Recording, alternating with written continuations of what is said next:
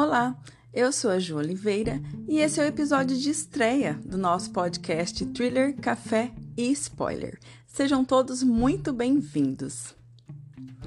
Para iniciar esse podcast, o livro que eu escolhi para ser o livro de estreia aqui, para eu conversar com vocês, para eu contar para vocês com bastante spoiler o que eu achei, é, eu escolhi o livro Onde está Daisy Mason. Esse é o primeiro livro publicado aqui no Brasil pela editora Trama. É um livro da autora Kara Hunter. Muito provavelmente quem estiver me ouvindo agora já leu esse livro, né? Mesmo que eu sei que muitas pessoas gostam de ouvir, mesmo sem ter lido, gostam de spoiler, não se importam com spoiler, eu vou fazer um pequeno resumo do que se trata a história de Onde está Daisy Mason. Aqui na história nós vamos conhecer a Daisy, ela é uma menininha de 8 anos. Na verdade, a gente vai conhecer ela de forma superficial, porque desde o início da história ela vai desaparecer. A família da Daisy vai dar uma festa, vai dar uma espécie de um churrasco no quintal, convidar os amiguinhos da Daisy, os pais desses amiguinhos, alguns vizinhos ali, coisa pequena. E durante a festa eles vão estourar fogos de artifícios, as crianças todas estão fantasiadas e após várias horas já que a festa estava rolando, foi que os pais da Daisy deram por falta da menina. Vai rolar um pequeno alvoroço ali, todo mundo procurando a Daisy entre as crianças presentes, procurando do lado de fora, nas redondezas ali do bairro, mas nada, nem sinal da menina, nem uma pista. Então a polícia vai ser contactada. O detetive Adam Foley, que é um detetive recorrente aqui nas histórias da Kara Hunter, esse é o primeiro livro com esse detetive, ele vai entrar em ação. Então ele vai interrogar muitas pessoas, começando pelos pais da Daisy, e ele já vai perceber que essa família é muito estranha. Nossa, isso me deixou muito indignada assim de início, porque eles são totalmente fora do comum. O, quando o detetive começa a interrogar a mãe, a Sharon, ela está muito mais preocupada com o penteado dela, se está desfazendo o penteado, com o sapato que ela está usando. Ela é uma mulher muito fútil, então ela está com a preocupação ali voltada para a própria aparência, muito menos do que ela está preocupada com o paradeiro da sua filha. Então já fica claro desde o início que a mãe é uma mulher muito fútil, preocupada somente com as aparências e com as opiniões alheias. O pai, o Barry, ele é um homem com um caráter péssimo. Ele é promíscuo e ele tá sempre na defensiva. Quando o detetive chega para interrogá-lo, é como se ele estivesse o tempo todo escondendo algo, como se ele estivesse se defendendo de algo que estivessem acusando. O Léo, que também é da família, o irmão da, da Daisy, é uma criança muito estranha também. Ele é muito retraído, pouco comunicativo, bem estranho mesmo. Ele tá sempre querendo contar algo, dá a impressão que ele tá sempre querendo contar algo, mas acaba não falando nada em momento algum. O que eu achei um ponto super positivo aqui nesse livro é que ele já começa com ação, já começa com acontecimentos desde o primeiro capítulo, porque no início a, a Daisy já está desaparecida, o, o detetive entra em cena já no primeiro capítulo também. Tudo acontece de uma forma muito rápida, num ritmo bastante frenético. Então a gente já começa com as desconfianças logo no início também. E a minha primeira desconfiança foi a Sharon, foi a mãe da Daisy, porque conforme a gente ia conhecendo um pouquinho melhor essa personagem, a gente percebia que ela tinha um amor doentio pelo marido, um ciúme doentio a gente foi percebendo que ela tinha um ciúme grande também da, do relacionamento de pai e filha. Ela não era contente com a proximidade, com, com a relação amável que pai e filha tinham. Então, o que passou pela minha cabeça, primeiramente, foi que a mãe pudesse ter dado um sumiço, pudesse ter dado um fim na própria filha, como uma forma de tirar a menina do caminho, já que ela era doente de ciúmes, e também poderia ser por uma forma de vingança pelo pai, porque logo em seguida ela descobre que ele estava em sites de relacionamentos, que ele atraía, que ele tinha encontros com mulheres que ele conhecia nesses sites, né? Então a primeira coisa que me passou pela cabeça foi que ela deu um fim na criança para se vingar em dose dupla do marido tirando a criança do caminho, já que os dois eram tão unidos, né, pai e filha, e fazendo ele sofrer com o desaparecimento dessa criança e também incriminar o próprio marido, né, fazendo com que a polícia pensasse que fosse ele o culpado pelo desaparecimento da filha.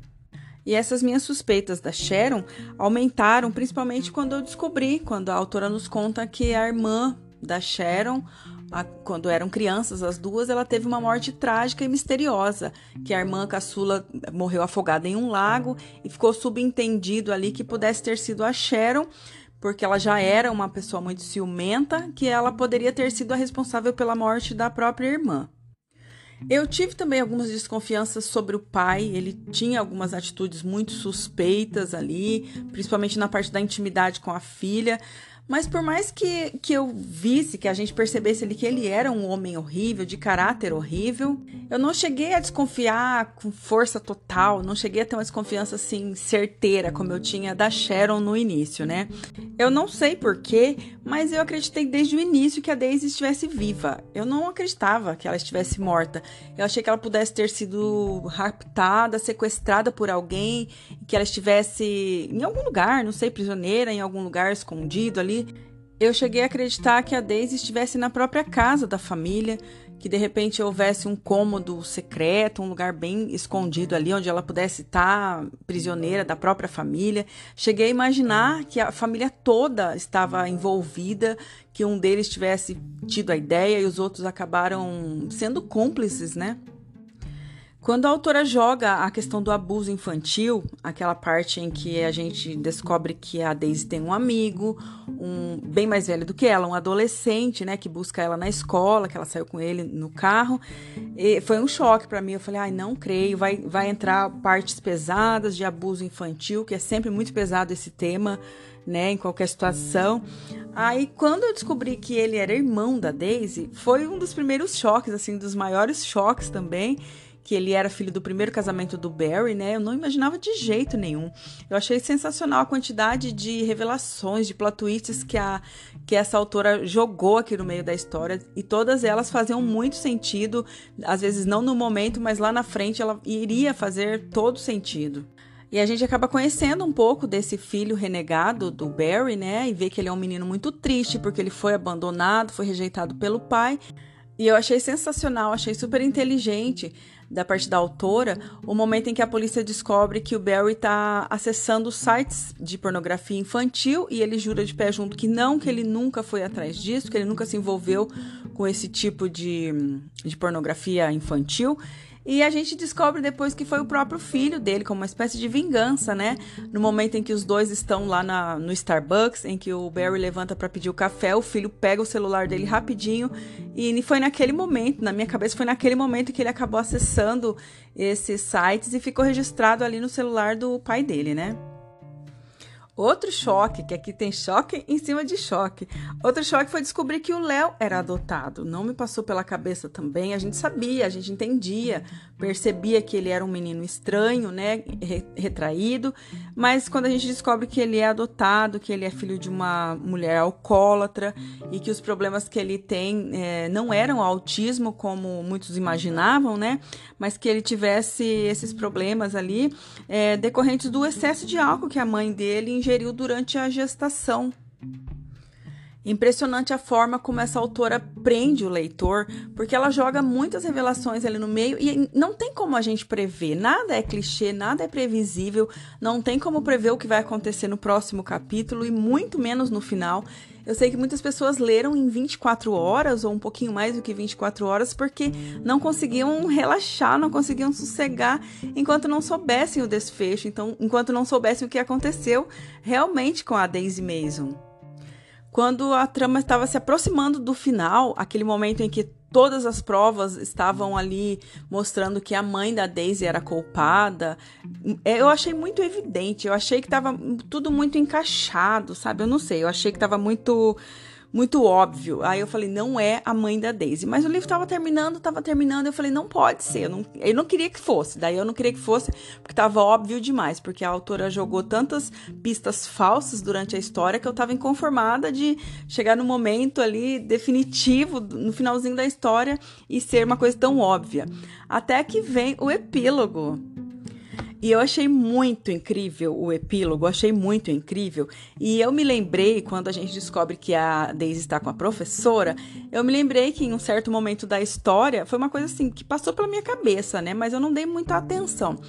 Quando a polícia vai interrogar a professora, que ela fala que perdeu a redação da, da Daisy, né? Junto com todas as outras crianças, a única redação que ela perdeu foi a da Daisy.